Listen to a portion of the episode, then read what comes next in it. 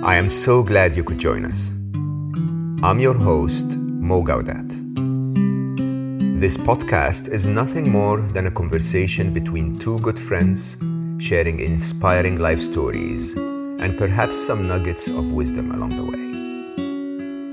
This is your invitation to slow down with us. Welcome to Slow Mo.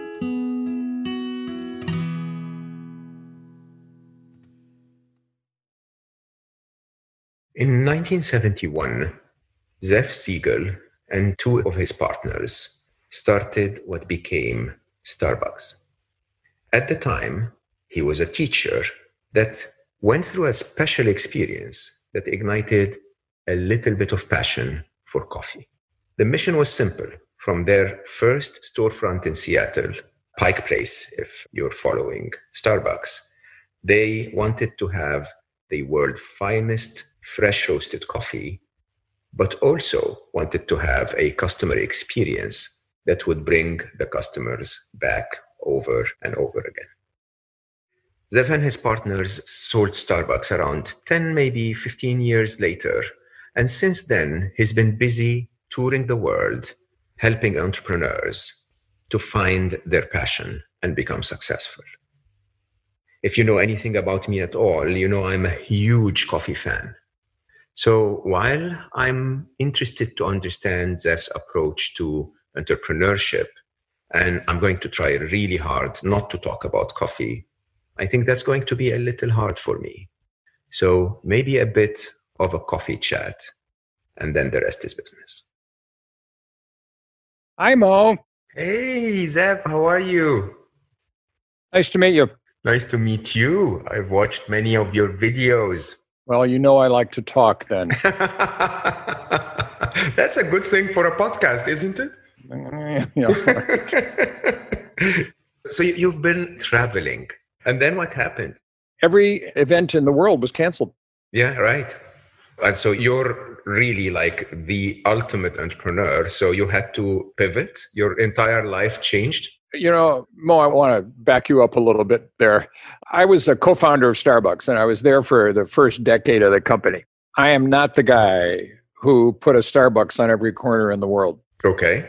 And neither are my partners. In the mid 80s, the company was sold to a group led by Howard Schultz. He's the guy who made it a worldwide company. Yeah, I met Howard actually, and he was quite shrewd. Well, not only shrewd, but uh, he's also just a fabulous communicator. Absolutely. he's yeah, really yeah, good. Yeah. He's good in front of an audience. He's fabulous one to one. You know, my world is small enterprise, and especially startups that are learning that um, it isn't going to be all dreams and excitement. I love to help those entrepreneurs make their life a little better. And I do a lot of that work pro bono. You do? Oh, I do. Yeah. So tell me a few things here. One is so you sold it 10 years later. What stage was the company at at the time? No, actually, it was 14 years later. I was there for the first 10 years. My partner stayed for three or four more years. The company was a local company in Seattle. For the first 10 years, it was a coffee store chain. We sold whole bean coffee from bins, our own coffee. We roasted it. Wow, interesting. Okay. And um, it was uh, not a coffee bar chain until a little bit later. Starting in about 81, Starbucks began experimenting with the idea of a coffee bar, and there were several experiments. One of them involved Howard Schultz, who at that time had come to work for the company as the director of sales and marketing. Then in 84, I think, 84, 85, Howard Schultz put together a group of local angels and asked my partners if he could buy the company from them. That is incredible. And this is a good example of a very good hire. You, you want to hire somebody who will be your exit strategy. So, as it turned out, Howard's timing was pretty good because Jerry Baldwin wanted to move to California and, and run a company that um, Starbucks had acquired. And Gordon Bowker really wanted to just have less distraction in his life. And I still don't know if Howard was surprised when they said, well, we can talk about that. yeah. yeah, I mean, but he might have been. 14 years in a business that is steady, you start to go like, you know, do I want to do this for the rest of my life? Or is an exit an interesting idea? And that was the situation that my partners found themselves in. And Howard Schultz immediately reoriented the company toward coffee bars and pretty soon, like within a year, embarked on a growth strategy across uh, North America and then around the world. That was impressive. And the growth strategy was largely accomplished by joint venture partnerships with companies in each region of the world. So, why did you do it? When you started, coffee was not your business at all, right? No, I was a teacher. Yeah, exactly. Uh, so, wh- why did you do that? And neither were your partners. Nobody was. No, Gordon was a journalist. We were young. We were 26, 27 years old. And uh, Jerry Baldwin was teaching in a school for radio personalities and uh, disc jockeys, and also uh, working full time for Boeing. And there was no, I'm sure you divined this from other conversations, but in 1970 71, there was no entrepreneurship culture, zero. totally. Yeah. I mean, there were no accelerators. Silicon Valley financing was just nothing. Yeah. dream still, you know, it's nothing. And we started meeting and we were friends. You know, we'd see each other all the time, but we actually started getting together specifically to talk about changing our lives, to get more out of our lives. And we decided that that could be done by opening a business together. Not always a good choice. Not always easy, but often a good choice. Yeah, one of the meetings was in a inexpensive French restaurant in Seattle. Uh, here's what happened. We're talking about all these great ideas we have, all of which were total. Either they were bad ideas or we were the wrong people to try and do them, one or the other. And the waiter at the end of the meal came back to the table and he said, Would you gentlemen like to try espresso? We said yes. And then we looked at each other and said, That's a first. that did that hadn't happened uh, not in seattle anyway there just was no coffee culture whatsoever seriously so he brought the coffee three little cups of espresso and eventually we took a sip and it was terrible i think i'm correct when i say that you would never be served a cup of coffee like that today totally the world has come a long way so we did what uh, you would do we switched from talking about whatever was on our minds at that moment to what about the coffee business? Could we bring good coffee to Seattle? You know, could we do it? That led to a research project. You know, I think part of um, my commitment has to do with a man who was a mentor to me. Alfred Peet was the founder of Peet's Coffee, ah, which okay. is based in the San Francisco area. Yeah, of course. And he was about five years ahead of my partners and me. He was the only guy in North America who was operating what coffee roasting and retailing company that was any good. And he's still a legend in the Bay Area. And, you know, we've had the idea for coffee. So I started doing research and discovered that there was one company. So I called him, which is what I encourage entrepreneurs to do. Call him. Maybe he'll talk to you. And he invited me to come down and take a look. He said, before you guys do anything up there, you should come and take a look. That's so generous. Yeah. Magic moment, huh? And he didn't slam the phone down saying, I'm too busy to help you guys who just want to steal my ideas. So I went down there and saw one of his stores, big, beautiful, wonderful store, loved by all his customers. And then went to his little roasting plant and talked for probably an hour. And then he invited me to have a glass of wine with him at a restaurant in Berkeley. And at the end of that time, he sort of leaned over and said, You know, if you and your partners go ahead with this, I'd be happy to show you a few more things. Wow, what a generous person. Um, maybe you don't know this, but anyone who knows me knows that I'm very serious about coffee. And of course, growing up, all we had where I grew up was a Turkish coffee, you know, the very, very fine ground with herbs. That would be the Egyptian version of Turkish coffee. Egyptian version of Turkish coffee, which is that with cardamom and sugar? Absolutely. There you go. I don't take it with sugar but cardamom for sure. And do you bring it to a boil three times or one time? No, no, no, no. Egyptians, we don't destroy the little crema on the top, so we allow the coffee grind to go to the top and we keep it. So the Lebanese and Turkish and so on, they boil it. Yes. And that destroys that thick layer on the top. We keep the thick layer on the top. It also changes the flavor of the coffee. It does. And to me, don't tell the Turks that though. you know, it's one, it's one of the most interesting topics when you meet a Turkish person is to tell them, hey, by the way, you know, our coffee is better than yours. and always, always when I meet Israeli friends, for example, I'd say things like falafel was invented in Egypt and, you know, the whole idea of where things came from it's normally quite a, an entertaining conversation. But there was really no coffee culture at all, other than that. I mean, coffee is quite big in the Middle East because it was associated with safety. in the early years where people would walk across the desert, right? And if you, because of the Arabic chivalry, if you want, a tribe was obliged to welcome you for a meal, but they were not obliged to keep you overnight for safety. And so the whole coffee component was if you were offered coffee after the meal, then you were welcome to stay. And so, so coffee became something that was really symbolic and interesting. And even in my early business years, being offered coffee in a business conversation meant that you're welcome and that we're probably going to reach a deal, which was really, really important. But then the whole idea of what you started from a place that didn't really believe in coffee. I mean, Italians had coffee for so many years, but they never made it that famous was really the start of a global movement, coffee becoming a $4 thing and coffee becoming a global culture. So it's that small conversation you have with a few friends that completely reshapes the world. And I think that's quite remarkable when you think about. Have you traveled in the like in the Gulf region in the last three or four years? Oh yeah. I'm just stunned at the world of coffee in the Gulf region, particularly in Kuwait you know, the absence of liquor bars and beer bars just drives all the young people to coffee bars, but mostly in the evening. Yeah. And I spent a morning when the bars were empty with a Kuwaiti friend going to coffee bars there. They were just fabulous. Yeah. it was really an exciting adventure. Yeah. And I've been to a few places like Cafe Racer in Dubai that are just stunning. Yeah, and it goes all the way. You know, Armani cafes and, you know, uh, there are so many varieties of an experience, and you're absolutely spot on.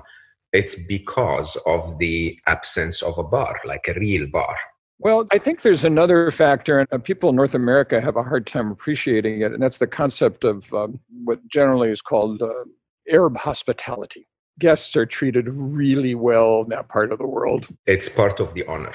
Yeah, I think most people don't get that. But to us, you know how it is, you know, sometimes in the West, the car that you drive determines how successful or how appreciated in the society you are. I think this is also filtering the Middle East for sure now. But the core, core teachings is that if you want to be viewed as a respectable member of society, hospitality is the way to show it. And so you would walk the streets of Egypt, where I come from, and the people are so beautiful, where people who have very little will invite you over and give you all that they have for dinner. And that's literally like the week's supply. But they will still do it because you're a guest and you know guests have to be welcome. I don't think the hospitality that I've been extended cost anybody a meal the next day, but um, yeah, exactly. These are fairly substantial, wealthy people, but wow, there's just nothing like that in the United States. I'll tell you. So it's a very interesting story. You started a movement and that movement became one of the most influential companies in the world. But then you left it 10 years into it. Before it became a substantial movement. Before it became the movement. And it's quite interesting for me. So, first of all, would you do this again? If you do it again, would you do it differently?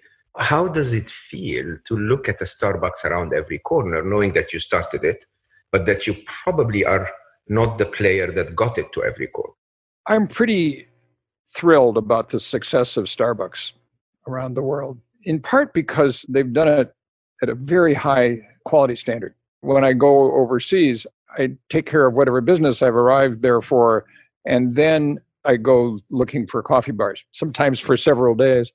And I go to the independents, the small companies, local companies. I also go to one or two of the Starbucks wherever I am.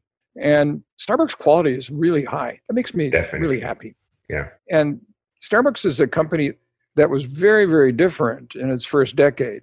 We sold coffee beans rather than coffee beverages.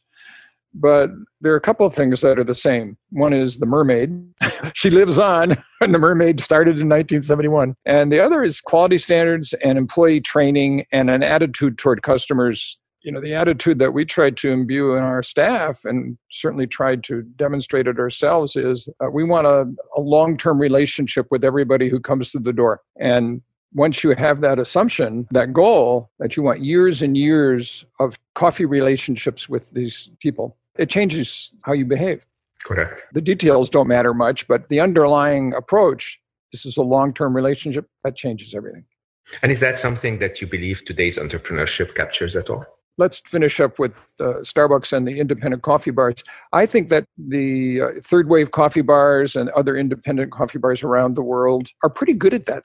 They tend to be a little egocentric and product oriented, but they do something that uh, my partners and I and our staff did uh, from the beginning, which is they try to educate customers. You know, the barista covered in tattoos in London, if you ask one question about coffee, like what blender are you using today? or something inane like that, they will unload on you with information. Yeah. They cannot wait for you to ask a question about coffee. And I love that. I just, oh, I just totally. love that passion. I just love that. But in terms of how I feel about the unbelievable growth of Starbucks, I'm a happy guy. You're a man who's interested in happiness. And I know who I am. You know, I'm a startup, early stage kind of guy, always have been. When there's 100 employees, I get really nervous. I know that feeling. and frankly, like many entrepreneurs, I am somewhere on the ADHD scale. I have a short attention span. And I've worked with hundreds of young entrepreneurs, and I see that in a lot of them. and I think that one of the reasons that entrepreneurship comes up as an option for so many people is that they aren't getting along very well in big organizations. Correct. Absolutely. They feel constrained or hemmed in, or for some of them, it makes them a little bit crazy. You know, your boss's boss says something that upsets something you've been working on for two years well, after that happens a couple of times, you start, if you're totally an entrepreneur oriented person, you're going to try and do something where that won't. Yeah, I, I need an environment where there is no boss that changes what I've been working on for two years. And I think for some entrepreneurs, I include myself in this group, it needs to be a smaller environment where there's less noise.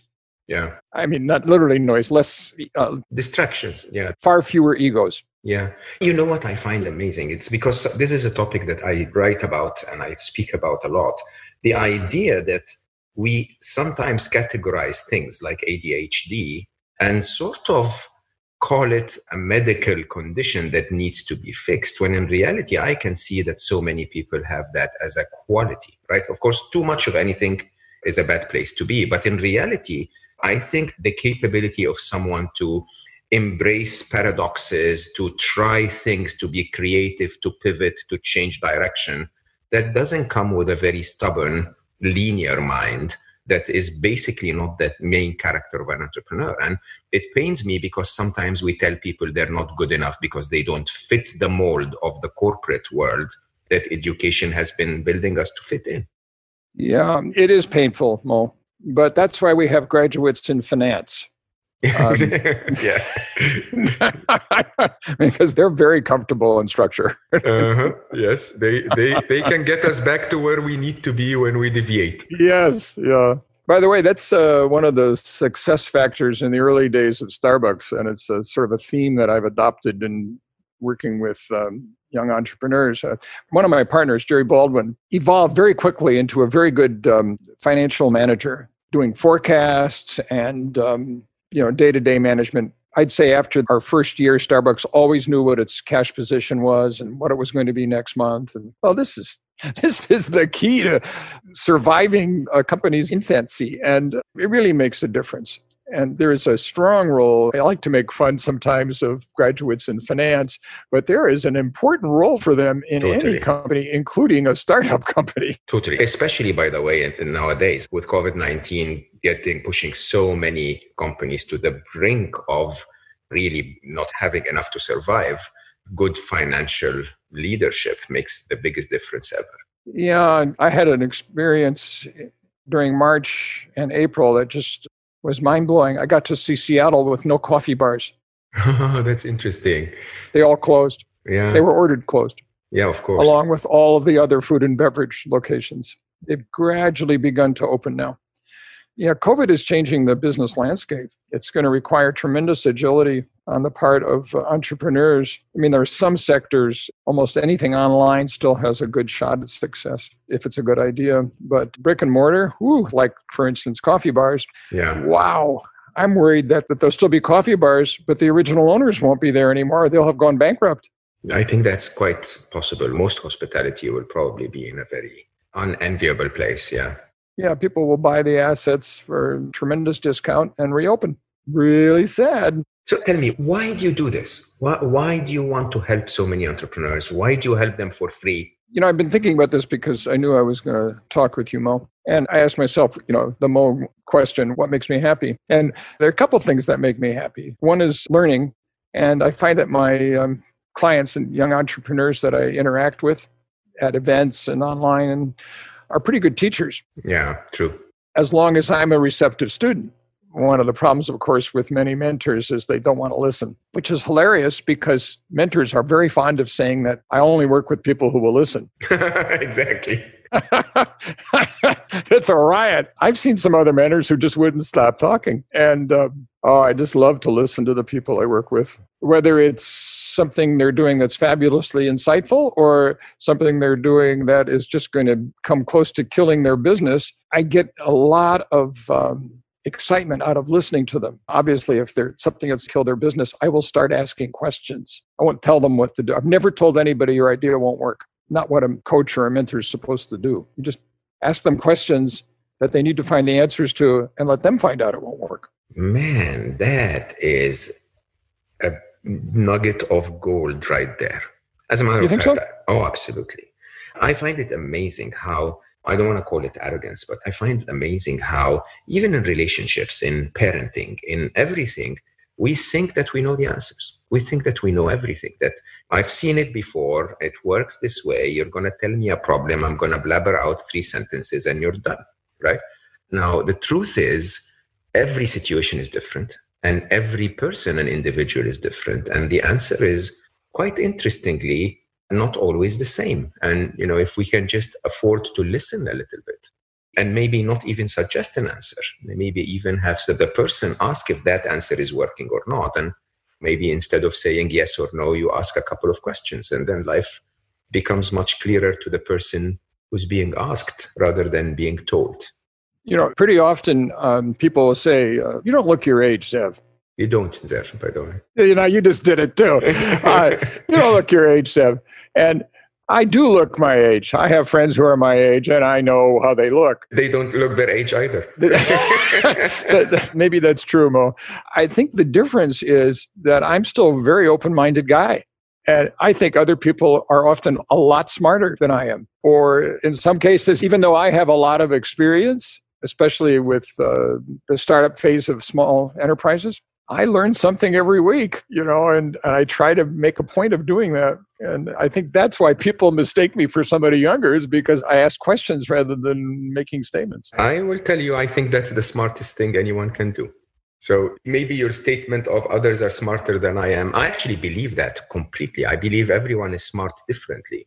I think the smartest thing to say is to get every smart person to contribute a tiny little bit to your smarts. So you told me there were two reasons why you do this? One is you want to learn, the other is? The other is I really like to make it possible for people to avoid smacking into some of the hurdles in life. And my little zone happens to be startup businesses. So when I'm engaged with a 30 year old man or woman who is working on a forecast and has a great idea and that kind of stuff, one of the things that I really enjoy is enabling them to avoid smashing into a brick wall or tripping on a hurdle. One of the things I've said to a couple of people is life is tough enough without a little help. yeah. And it's doubly true in business. I'll give you an example. I'm working with a um, 30 year old couple. They're in Spain and they're working on a web platform that's driven by a uh, phone app. I don't want to get into the details of it. That's beside the point. And um, they're talking to investors right now. They have a very good presentation and they are themselves good presenters. They do well in front of audiences online or in person. And um, we were talking about, um, they had described to me a particular investor, an angel who was kind of influential, somebody they wanted to get on board because other people would follow him, you know, all that stuff. So they described him to me, and, and I took a guess. I said, There's a great possibility that this fellow would be influenced if you enabled him to come and see how you do what you do. You know, meet your team, see your setup. It would give him something to talk about if you can do it, try and get him to come and visit you in person. So the next session, two weeks later, they said, Boy, did that work. it turned out this guy had nothing to do, and he was really excited to come and be in the midst of some young people who had tremendous energy and a very rough looking office. He couldn't believe how rough their office was and got very excited about their company. I mean, that's just one little tiny little hint that I gave them yeah. when they said that they were worried about this guy. And I love that. That makes me really happy when somebody calls or writes and says, Remember when you were asking me questions about my forecast? And we found a problem? I said, Of course I do. And, and they'll say, Well, it's a good thing that we did that because yeah. when I went to talk to this venture capital guy, he had his finance guy come in the room. And if we hadn't fixed that, he would have found it. there you go. And if he had found it, you wouldn't have had the investment. And that's a simple. Oh, that's the end of the meeting. Yeah, yeah absolutely. That's my happiness is getting that feedback. The interaction between me and a young entrepreneur actually helped them a little bit. That's amazing. That's wonderful. On that note, I would actually remind everyone listening to us that we're trying to make others happy with this podcast. So if you're with us, you must like it. And please uh, do that. Make others happy by sharing and telling them to join our community for more interesting conversations. Zev, I want to ask you about the current times. So it's quite interesting for me because we call it unprecedented. I think most of us who have been in business long enough have seen tough times, similar and different than what we're going through.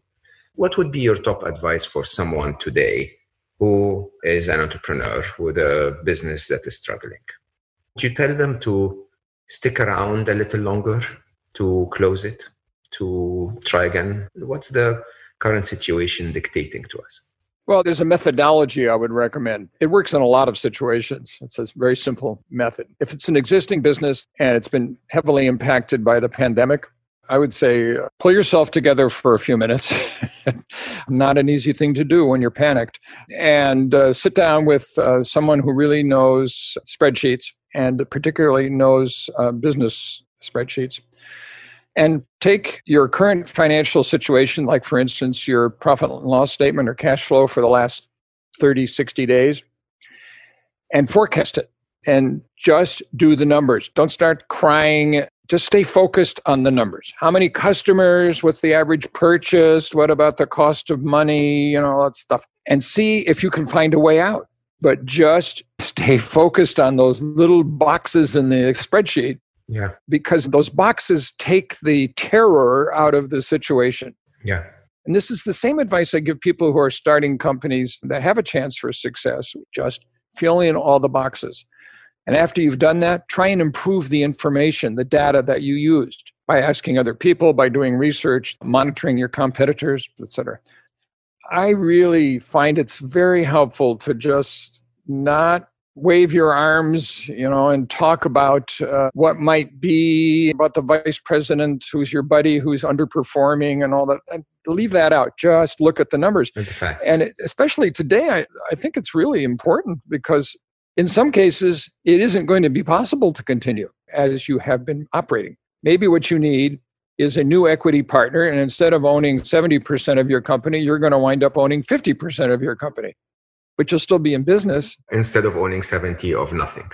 70% of yes nothing. exactly and these are the kinds of things mo that show up when you just try and do step back from the emotions of the situation and just try and do the numbers it often takes the help of another person like an accountant or a finance person and if you have had an idea to be an entrepreneur for a while do you think this is a good time to start I don't think it's a bad time. Now, clearly, uh, you wouldn't want to do anything that had to do opening a company that provides services to airlines. I don't think so. Not a good idea. Food and beverage, only under special circumstances. Maybe there is a business that hasn't done takeout that you are sure could be converted profitably to takeout. Yeah, then maybe you could talk about it. But many other types of businesses, uh, phone apps, software, especially niche software, where you have some knowledge. You, let's see, uh, you've been in the solar industry and you know that distributors of solar panels who sell to the installers have a special problem that their operating software isn't solving, and you've got the answer. Oh, hell yes. I'd try and go a little further with that one. And it has to be something that meets a need that consumers still have. And the consumers might be other businesses, it might be a B2B type of operation. There are needs there. You seem to be quite logical about those things. Some coaches of entrepreneurs sort of prioritize passion. Oh, yeah, passion. Follow your dream, or as Nike used to say, just do it. Just do it is not a business strategy. Right? I mean, okay, interesting. So, for solar panel suppliers, an app that solves a problem, you can't lie to yourself and say, I'm passionate about that. It's just it's a business. Oh, if you've been working for a solar panel distributor, if you've been the IT department for a company, uh, you know, in um, Florida, and um, you really are pretty savvy about the information technology problem in that industry, I'd say you're in a good position to make a judgment, of, at least to begin to do the business plan and the research. Still doesn't necessarily mean you're going to end up being passionate about it. I say this with one reason because I am actually, of course, I talk a lot about topics that involve the heart, you know, involve the, our emotions, you know, happiness, compassion, empathy, uh, our ability to be ourselves, to connect with ourselves. These are all not so strictly logical topics sometimes. But I think it's important to go back to the idea that some things require an attitude, an approach that is identical to what you just described. Stick to the facts, take the emotions out, take the crystal ball approach of predicting what politician is going to do or how the virus is going to behave out and just do what you have to do, be factual. You know, if there is an opportunity in an industry that doesn't require emotions to be successful in it, you're a business person. Mo, that sounds so sad. is it? I think that there's a lot of uh, happiness and emotion that comes from identifying a problem and solving it. Okay. So that becomes your passion then. I want to solve problems. Yeah, and it's we can go back a few years to when self-actualization was the all-important goal before there was anything to do with social good in business. People thought that self-actualization, taking your talents to the ultimate level, that that was the most important thing. Well, there is something to that. I am with you it needs to be tamed. It has to be something that's good for the world. But you can get quite a thrill and a lot of passion out of seeing your little business baby succeed. Even if the business itself is something that you would never discuss while having beers with your friend because it's too boring for them. Yeah, I'm totally with you on that. I think you're saying what I'm saying in a different way. I think that we find our passion in the way we do things, not necessarily in what it is that we do. Sometimes raising your children can be a demanding job. It doesn't have to be all fun and excitement all the time, but there is a time when you have to double down and do what you have to do so that we can all proceed and do better. Sadly, however, we are on time. So I will say, I love the idea that you find so much joy in making others happy and in making others successful and making others avoid hitting big obstacles that will hurt. And I think, you know, whenever I meet someone who looks at the world this way, I wish that the world will reward them with a lot of happiness and a lot of satisfaction and hopefully people that will help them avoid obstacles if obstacles come their way. So that's my wish for you, Zev. Thank you. I find that, uh, Mo, that uh, helping other people is extremely rewarding for me and sometimes it's helpful to them. That's a wonderful way to say it. Thank you so much for your time, Deb. That was really, really wonderful. You're welcome, Mo. I'm glad that we had this time together. And for all of you who joined us, thank you so much for listening. Be sure to follow me on social media. Search for Mo Gawdat, Slo Mo, Solve for Happy, or 1 Billion Happy. I know you've got a lot going on, but remember, there is always time to slow down. Until next time, stay happy.